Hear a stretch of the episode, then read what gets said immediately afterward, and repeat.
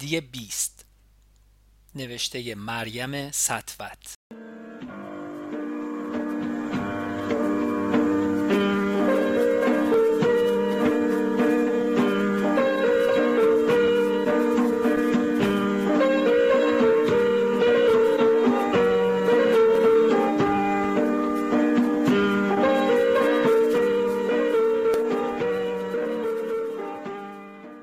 اصفهان، اسفند 55. 3 ساعتی میشد که اتوبوس از تهران راه افتاده بود. حرکتی ممتد در دل تاریکی. بیشتر مسافران خوابیده بودند، اما خواب به چشم من نمی آمد. سوز سرمای اسفند را از پشت شیشه حس می کردم. پیچیده در چادر مشکی سرم را به پشتی صندلی تکیه داده و به چراغ‌هایی که گهگاه از دور سوسو می‌زدند خیره شده بودم. به محیطی نو می‌رفتم، این بار با وظیفه‌ای تازه. نمی‌دانستم که بیشتر شوق دارم یا دلهره. سرانجام و پس از مدت‌ها انتظار این امکان به من داده می‌شد تا توانایی‌هایم را نشان دهم. وقت بیرون آمدن از خانه پوران گفت میریم تا رفیقی رو ببینیم. خواست تا بلوزی را که او دوست داشت بپوشم و چادر مشکی سر کنم. نگفت که قرار است با یک رفیق به شهر دیگری بروم و حتم خودش هم از آنچه در انتظار من بود خبر نداشت. غروب بود که رفیق بهمن را دیدیم. پوران آرام در گوشم گفت با رفیق میری تا خونه چریکی رو تشکیل بدید. آرام پرسیدم یعنی دیگه هیچ وقت تو رو نمی بینم؟ با آرامش جواب داد نگو هیچ وقت. رفیق بهمن مرا به خیابان ناصر خسرو محل اتوبوس‌های بین شهری برد. از پیش بلیت خریده بود. با هم سوار اتوبوس شرکت TBT شدیم. از ذهنم گذشت اگه خودم بودم با ایران پیما سفر می کردم. صندلی‌های اتوبوس‌های شرکت ایران پیما بزرگتر بودند و یک طرف اتوبوس صندلی‌هایش تک نفره بود. من با چادر مشکی و رفیق بهمن با کت و شلوار سرمه‌ای و قیافه مردانه جا افتاده‌اش به زن و شوهرهای بازاری متوسط شبیه شده بودیم. با این دک و پوز اگر بین راه کنترل می‌کردند شک پلیس کمتر برانگیخته می‌شد. بر شیشه جلوی اتوبوس مقوایی بود که مقصد را اعلام می کرد. اصفهان. نمی دانستم ما هم به اصفهان می رویم یا در یکی از شهرهای سر راه پیاده خواهیم شد. می خواستم سوال کنم، یاد گفته رفیق قاسم افتادم. چریک نباید کنجکاوی کنه. این اولین درسی بود که در کار چریکی از او یاد گرفتم. به نفع چریکه که چیزی نپرسه، کنجکاوی هم نکنه. چون اگر دستگیر بشه اطلاعات زیادی واسه گفتن نداره. پس سوالی نکردم. رفیق بهمن هم حرفی نزد. همین که اتوبوس راه افتاد او در صندلی کنارم به خواب رفت. سینه‌اش با نفسهای منظم بالا و پایین میرفت. در همان نگاه اول از رفتار مسلطش در محیط حدس زدم که باید از رفقای قدیمی باشد. حس احترام همیشگی نسبت به رفقای مسئول در من زنده شد. نگران بودم که مبادا کتش کنار رفته و اسلحه کمریش دیده شود، اما او آرام خوابیده بود. نور کمرنگ لامپ‌های سقف اتوبوس بر گونه‌هایش میتابید. ابروها مثل سیبیلش پرپشت و سیاه بودند. قدش خیلی کوتاه نبود، اما شانه‌های پهن ورزشکاریش او را کوتاه‌تر هم نشان می‌داد. در اولین برخورد وقتی حالم را پرسید، چشم‌های تیز و نافذش طوری به من دوخته شد که حس کردم با خود می‌گوید این رفیق چقدر جوونه. از خودم پرسیدم میتونم به اونم مانند پوران اعتماد کنم؟ پوران گفته بود که این رفیق خیلی باصفاست. چادر را محکم به دور خود پیچیدم و در افکارم غرق شدم. از فکر پوران بیرون نمی رفتم. جدایی از او برایم راحت نبود. او و رفیق رضا تنها رفقایی بودند که مرا از زندگی علنیم می شناختند. رضا خیلی زود بعد از مخفی شدن در درگیری 8 تیر 55 همراه حمید اشرف و رفقای دیگر کشته شده بود.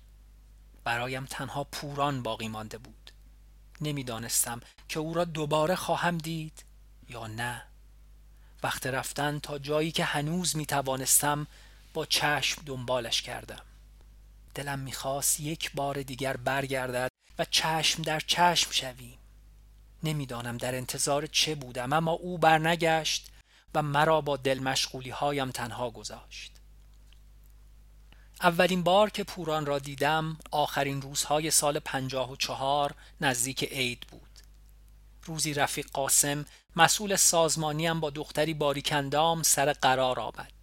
گفت که از این پس او رابطه من با سازمان خواهد بود. پوران کمی بلندتر از من بود، اما جثه‌ای باریکتر و استخوانی‌تر داشت. برق چشمان درشت و سیاهش از همان لحظه اول نظرم را جلب کرد. چادر به سر نداشت، مثل خودم بلوز و شلوار پوشیده بود. به نظر نمی رسید از من خیلی بزرگتر باشد. تا دوتایی شدیم پرسید: خب بگو کجا بریم؟ گفتم که با ماشین هستم. بلافاصله بعد از گرفتن گواهی نامه فولکس قرازه‌ای خریده بودم که وقتی با آن سریع دور می زدم درش باز می شد و اگر محکم ترمز می کردم در صندوق عقبش به هوا می رفت. اما خوشحال بودم که مال خودم است.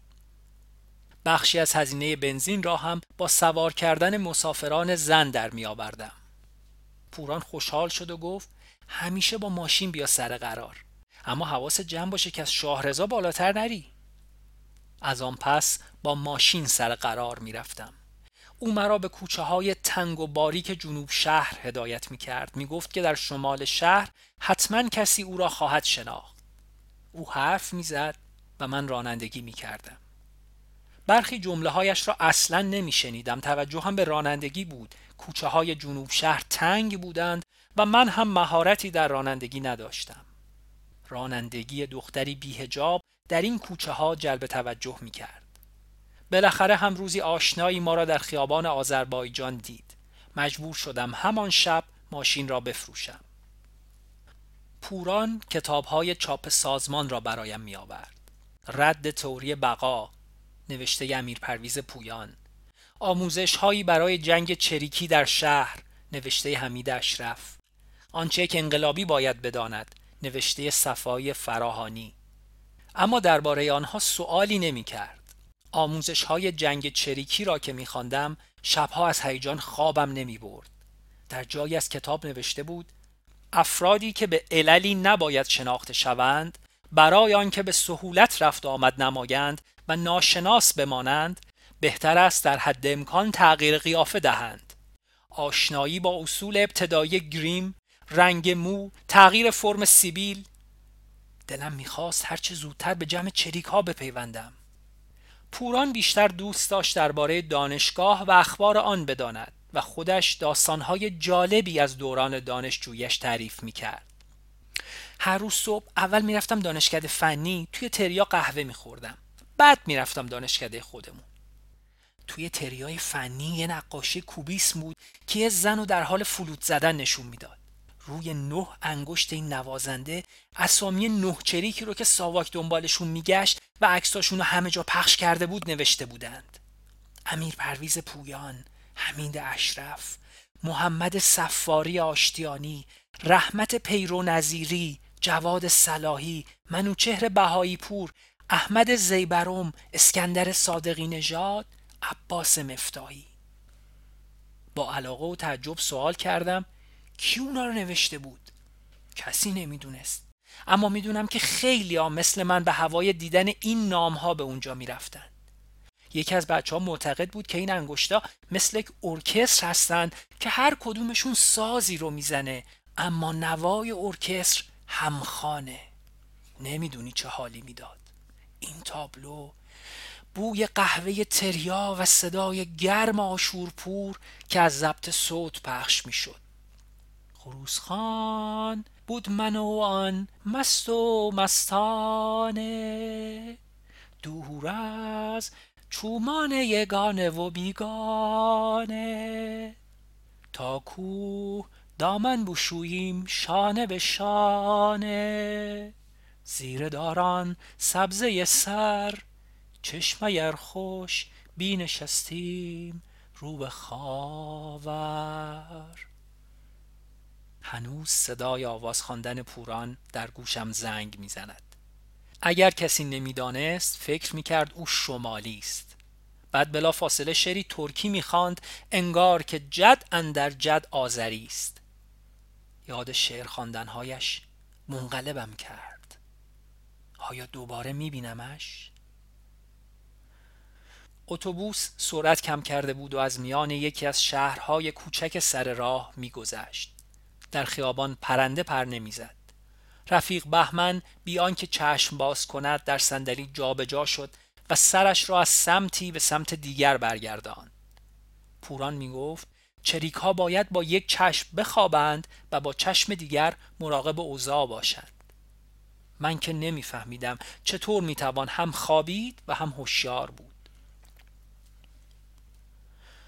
واحدهای درسی دانشگاه را بعد از ظهرها برداشته بودم و صبحها در دفتر یکی از استادان دانشگاه صنعتی جزوه‌های درسیش را تایپ می کردم. آنجا تلفنی داشت که شمارش را به پوران داده بودم. او هم چند بار با آنجا زنگ زده بود. اردیبهشت ماه بود و دانشگاه شلوغ. هر روز به بهانه‌ای نصف بیشتر کلاس‌ها تعطیل می شدند. من به دلیل رابطه با سازمان سعی می کردم روزهای شلوغ در دانشگاه آفتابی نشوم. روزی دانشجویان در اعتراض به کشته شدن یکی از چریک‌ها که دانشجوی دانشگاه صنعتی بود در غذاخوری 1 دقیقه سکوت کردند. بعد هم اعلام کردند که فردا سر کلاس نخواهند رفت. با شنیدن این خبر من هم بهانه آوردم تا سر کار نروم. 2 روز بعد که سر کار برگشتم دیدم شیشه های شکسته شده از روز پیش هنوز در کریدورها پخش و کلاس ها همه خالی اند. از منشیمان جریان را پرسیدم، جواب داد چه خوب شد که دیروز نیومدی. دانشجوها در اعتراض به دستگیری یکی از همکلاسیاشون سر کلاس نرفتن، شعار میدادن یا همه زندانی یا همه آزاد. گاردم سعی کرد به زور پراکندهشون کنه، اونا هم مقاومت کردن. تا ساعت 6 بعد از ظهر اینجا گیر افتاده بودیم، نمیتونستیم خارج شیم. فکرم پیش حوادث دانشگاه و گفته‌های منشی بود. نمی‌توانستم روی کار متمرکز شوم. پیش از ظهر بود که پوران تلفن کرد، بیا همین الان، هرچی هم پول داری با خودت بیار. از لحن صدایش فهمیدم که موضوع جدی است. چند روز قبل روزنامه‌ها خبر درگیری خانه‌های تیمی در چند شهر و کشته شدن تعدادی چریک را منتشر کرده بودند. از آن زمان پوران را ندیده بودم تا بپرسم قضیه چیست. از ذهنم گذشت آیا زمان مخفی شدن منم رسیده؟ برای منشیمان بهانه آوردم و فوری از دانشگاه خارج شدم. قرارم با پوران خیابان خورشید نزدیک میدان ژاله بود. برعکس همیشه پوران چادر به سر داشت و لباسش مرتب نبود. محکم گفت لو رفتی، باید مخفی شی. آماده ای؟ چه سوالی میکرد. معلوم بود که آماده‌ام. مدتها بود که به این لحظه فکر کرده بودم، اما نمیدانستم که لحظه موعود اینطور ناگهانی و به یک باره فرا میرسد. شاید فکر میکردم فرصت آخرین دیدار با خانواده را خواهم داشت. همان روز صبح وقت رفتن سر کار خیلی کوتاه مادرم را دیده بودم و سفارش کرده بود از سر راه برادرم را از مدرسه بردارم. پوران مثل سابق سر حال نبود. گفت که از روز قبل چیزی نخورده. به رستورانی در میدان فوزیه رفتیم و او باقالی پلو سفارش داد. من اشتها نداشتم و جز آب چیزی نخوردم. بعد به بازارچه آن طرف میدان رفتیم تا برای من چادر، بلوز و شلواری بخریم. نخ و سوزنی هم خریده به حمام نمره رفتیم تا پای شلوار و چادر را کوتاه کنیم. پیراهن بیاستینی را که تنم بود درآوردم، بلوز و شلوار را پوشیدم، چادر را به سر انداخته از حمام بیرون آمدم. با تغییر لباس و با سر کردن چادر حس کردم که فصلی تازه در کتاب زندگیم آغاز شده است. فصلی برگشت ناپذیر. در جایی خوانده بودم که برخی اتفاقات زندگی را به دو نیمه تقسیم می کنند. دو نیمه کاملا متفاوت. قدم به دنیایی گذاشته بودم که بازگشت از آن ممکن نبود. نمیدانستم که بیشتر شوق دارم یا دلهوره. به دنبال پوران روان شدم. از خیابان‌های بسیاری رد شدیم. چند تاکسی عوض کردیم. از کوچه هایی گذشتیم. هر بار که فکر می‌کردم این بار رسیده ایم، باز پوران تاکسی دیگری می‌گرفت و به منطقه دیگر می‌رفتیم. نمیدانم حال آن روز من خراب بود یا اینکه واقعاً راهی طولانی طی کردیم. اتوبوس جلوی رستورانی ایستاد تا مسافران به دستشویی بروند. من در صندلیم ماندم. رفیق بهمن قبل از پیاده شدن سرش را نزدیک من آورد و آرام گفت: اگر اتفاقی تو راه افتاد و همدیگر رو گم کردیم، قرارمون فردا صبح ساعت 10 در اصفهان جلوی شرکت ایران پیما. انگار نگران من باشد یک باره پرسید: اصفهانو بلدی؟ گاراژ اتوبوس‌های ایران پیما رو راحت میتونی پیدا کنی. و قبل از اینکه منتظر جواب باشد از اتوبوس پیاده شد. خوب میدانست که چریک باید از پس هر شرایطی برآید. پس من اگر بلد هم نبودم باید پیدا میکردم. یک بار در 15 سالگی به همراه خانواده به اصفهان سفر کرده بودم. آن زمان هیچ فکر نمیکردم که سفر دوم من به اصفهان در زندگی چریکی باشد. آن زمان به دیدن عالی قاپو و نقش جهان رفته بودیم، اما این بار به حتم آن طرف ها پیدایم نمی شد. نگاهی به ساعت مچیم انداختم.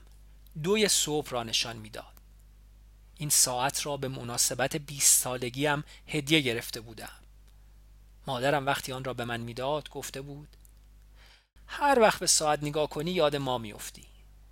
حرفش نشان می داد که چیزهایی را حس کرده و نگران است. شنیده بودم که میگویند بند ناف مادر با بچه هیچگاه قطع نمی شود. بعد از ظهر همان روز اولین قرارم را با مسئول سازمانی اجرا کردم. این ساعت تنها چیزی بود که از زندگی قبلی با من مانده بود و هویت اصلیم را به من یادآوری می کرد. به یاد آخرین صحبتی که با مادرم داشتم افتادم. روز مخفی شدنم پوران از من خواست تا به خانمان زنگ بزنم. تلفن کن خونتونو بگو که با پسری که دوست داشتی فرار کردی انگلیس. با تعجب به او زل زدم. معنای نگاهم را فهمید. این دروغ را مادرم هرگز باور نمی کرد. برای چه باید آزارش می دادم؟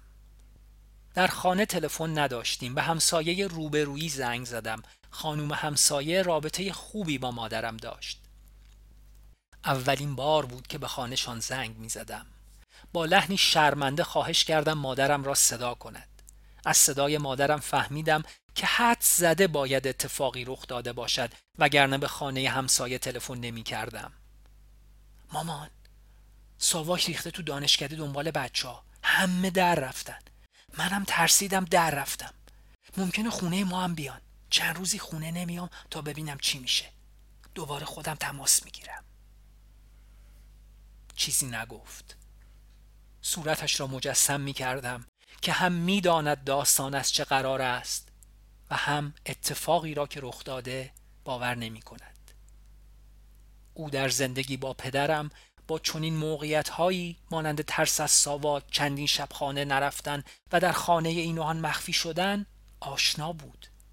می دانستم بعد از گذاشتن گوشی یک راست به اتاقم رفته، گوشه های تخت، زیر میز، درس های کمد و خلاصه همه جا را برای یافتن و نابود کردن نوشته و کتاب جستجو می کند.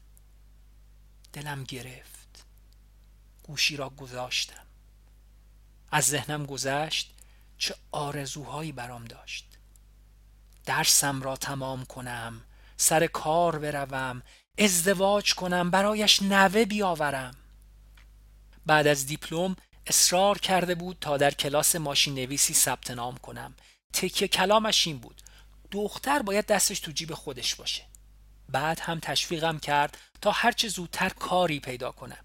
زن نباید محتاج مرد باشه. اما درس خواندن، شغلی نان و آبدار پیدا کردن، شوهر کردن و بچه دار شدن، خانه و اتومبیل خریدن، روزهای جمعه با شوهر و بچه ها به پارک رفتن و رویاهای من نبودند. من میخواستم آن ماهی سیاه کوچولوی قصه صمد بهرنگی باشم که از آب باریک گذشت و به دریای پهناور رسید.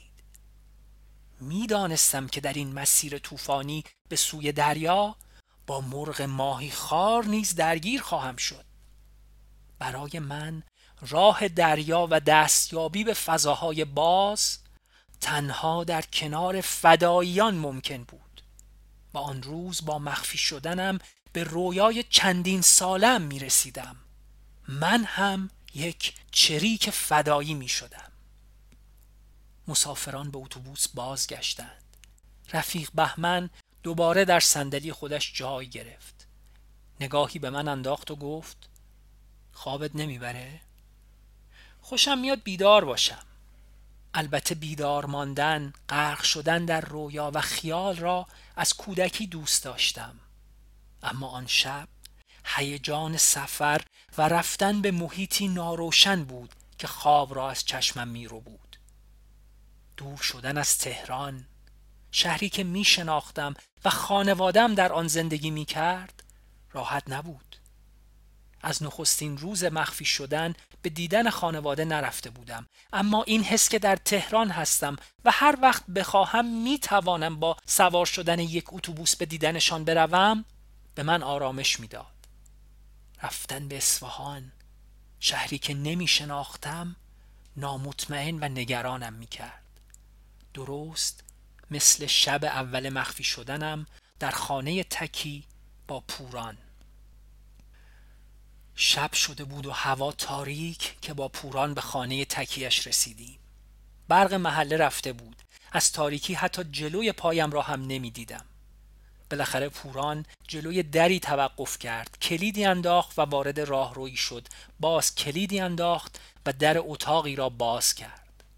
در را که باز کرد، بوی هوای چند روز مانده در محیطی دربسته، بوی اتاق آفتاب نخورده بیرون زد. آنقدر تاریک بود که نمی توانستم فضای اتاق را ببینم. پوران شمعی روشن کرد. حتی بعد از روشن کردن شمع نیز چیزی نمی دیدم. سفره نان را از گوشه اتاق جلو کشید و باز کرد. بوی کپک شدیدی بلند شد، طوری که پوران صورتش را کنار کشید و گفت اوف، 2 روز اینجا نیومدم، ببین همه نونا کپک زدن. مدتی به سفره خیره ماند. فکرش جای دیگر بود.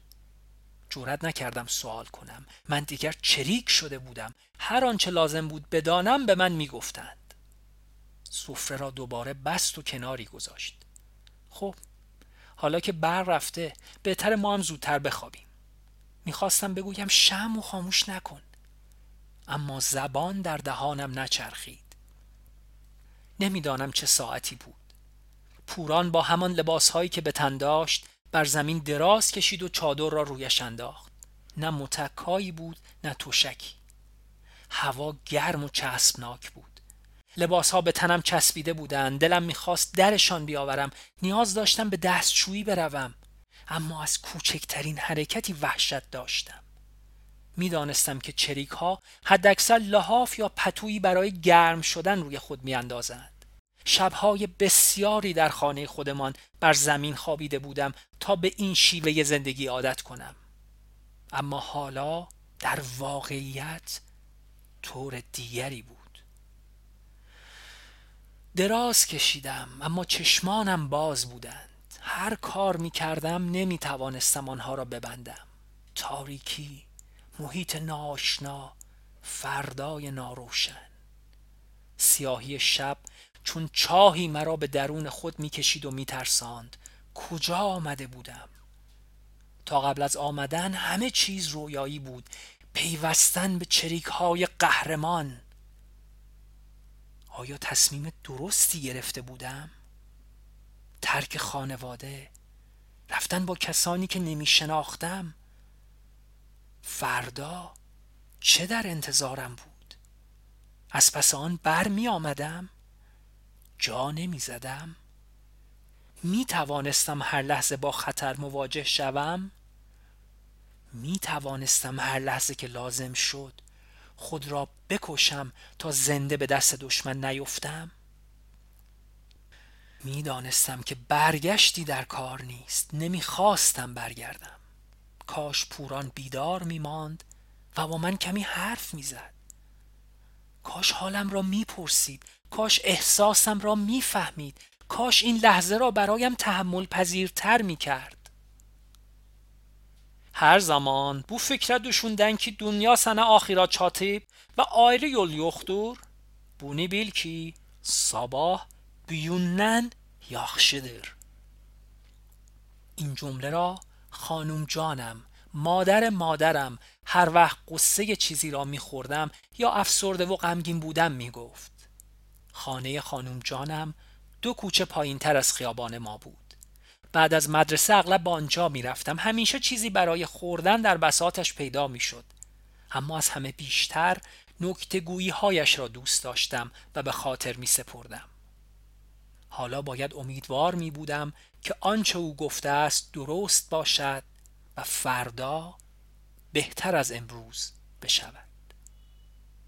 از حمید اشرف نقل می شد چریک وقتی مخفی شد از زندگی گذشته و علایقش جدا می شود. محل این جدایی زخمی عمیق باقی می ماند. وظیفه مسئول است که در التیام این زخم چریک را یاری دهد و نگذارد زخم چرکین گردد. اما مسئول من خوابیده بود.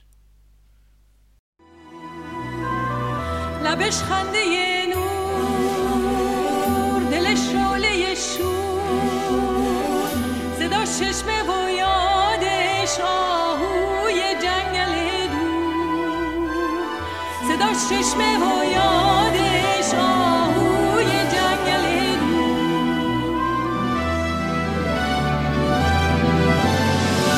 توی کوهستون دلش می‌داره تفنگ و گل و گندم داره میاره. توی سینش جان جان جان، توی سینش جان جان جان، یه جنگل ستاره داره. جان جان یه جنگل ستاره داره، یه جنگل